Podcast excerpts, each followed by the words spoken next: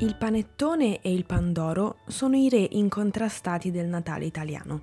C'è chi preferisce uno e c'è chi preferisce l'altro, ma c'è anche chi li mangia entrambi.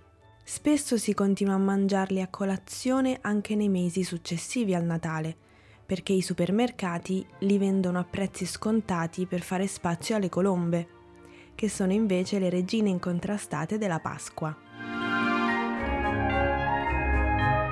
Il panettone ha origini milanesi e, come per tutti i cibi e le ricette in Italia, ci sono varie leggende sulla sua creazione. Quella più attestata è la seguente.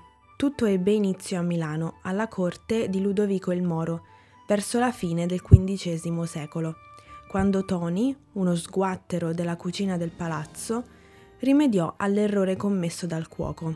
Una vigilia di Natale, infatti, il cuoco di casa Sforza bruciò il dolce per il banchetto natalizio. Tony decise di rimediare al danno impastando un altro dolce a partire dal lievito che aveva messo da parte per sé.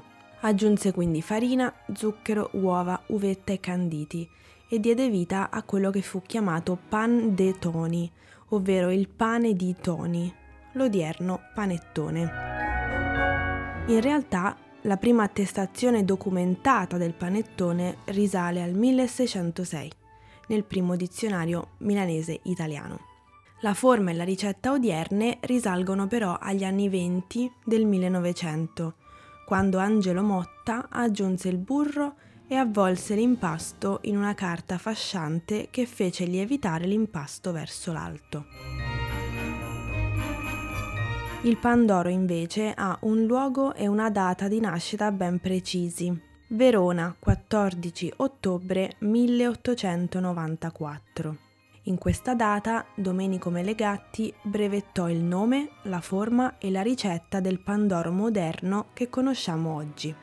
Farina, uovo, burro e zucchero danno vita ad un dolce soffice e goloso, a forma di stella a otto punte.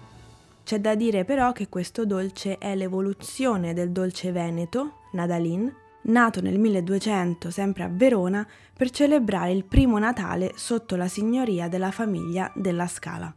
Inoltre il nome Pandoro viene dal veneto Pandeoro, dolce già noto ai ricchi veneziani intorno al XIII secolo. Se non avete mai visto questi due dolci, vi consiglio di cercare delle foto su internet oppure di chiedere ad un vostro amico italiano di parlarvene e magari chiedetegli anche quale dei due preferisce. Io, devo essere sincera, preferisco il pandoro per una questione di gusto, perché non amo particolarmente l'uvetta né i canditi, quindi se mangio il panettone devo assicurarmi di togliere tutti i canditi l'uvetta posso anche lasciarla, dalla fetta che mi sono tagliata prima di addentarla. E voi avete mai assaggiato questi due dolci natalizi? Se sì, che ne pensate? Quale vi piace di più?